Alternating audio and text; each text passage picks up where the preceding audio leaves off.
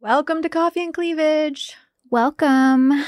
Well, Chantal, you did it. You got me to drink your straight up black coffee with nothing in it. Desperate times, my friend. Mm-hmm. And I'll have to say, it's not bad. It's not bad. It's smooth, right? It is. It is. So I like it. She's going to be zinging over here in a minute. Mm-hmm. Well, we, let's just jump right into it. How to blow her fucking mind. Yeah. Blow her mind. And this is just a little tip for those of you in a relationship or maybe even just dating someone. Yeah, even just maybe dating. Not in a full long-term relationship and want to blow her mind, and maybe not in the way that you're immediately thinking about. But I promise that these tips will lead to that. Yes, they will lead to her blowing your mind in the bedroom. Exactly. Little things go a really long way in relationships. They really do. The littlest things even. It can be so simple. You know? I mean, it sounds so simple, but I feel like a lot of men just don't think about some of these things. Mm-hmm. Like, for instance, doing the dishes, maybe? Holy shit, do the dishes. Yes. It's such a little thing, you know? But I mean, it to us, that's a huge thing. It is. When you're in a relationship, it's really easy to get comfortable. Mm-hmm. Comfortable. Yeah. And a lot of times we fall into these kind of preconceived society norms where even when both people are working, often the woman still fills in a lot of the home roles, which are kind of like an invisible job. Yes. Yeah. Where there are things that you, I guess, it starts to seem like they're expected of you. Yes. You know? And it's not really appreciated, or maybe the other person gets so comfortable with it where they just don't even think about doing it because you do it all the time for them. Exactly. And the blame definitely falls on both people.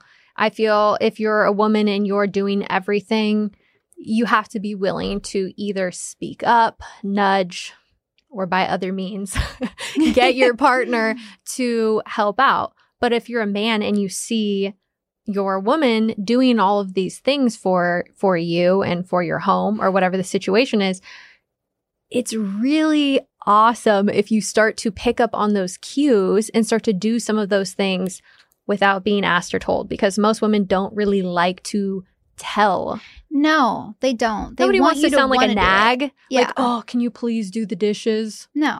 I need the laundry done.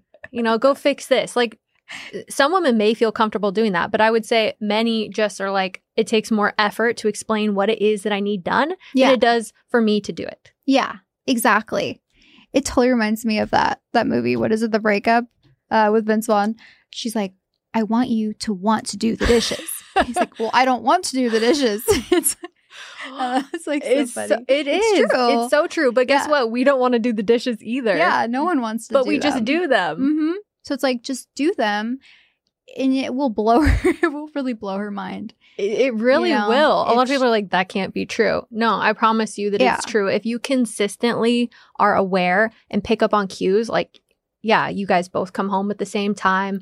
Everything's a mess.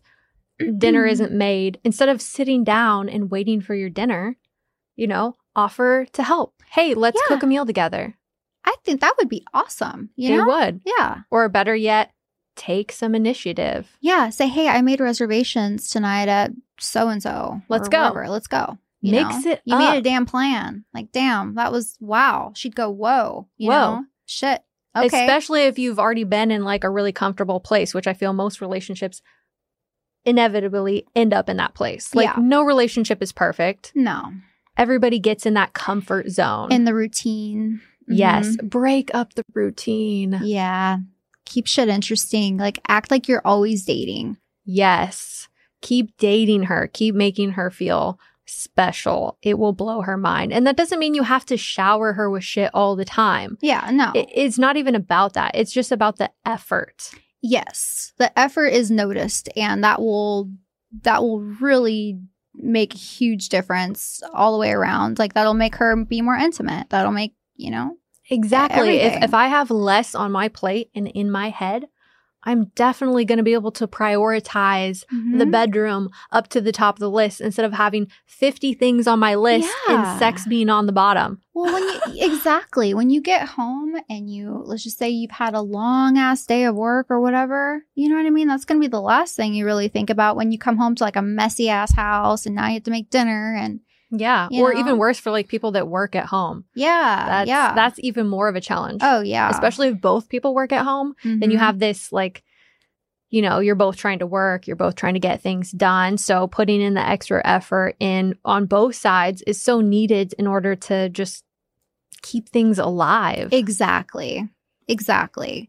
And that falls for women too. I mean, maybe there's a like the guy does the dishes all the time and she doesn't and she gets comfortable like him doing it. That's where it should be reversed. But we're just saying like from our point of view, you know. I feel like generally women on the consensus, generally women are the home. Yeah.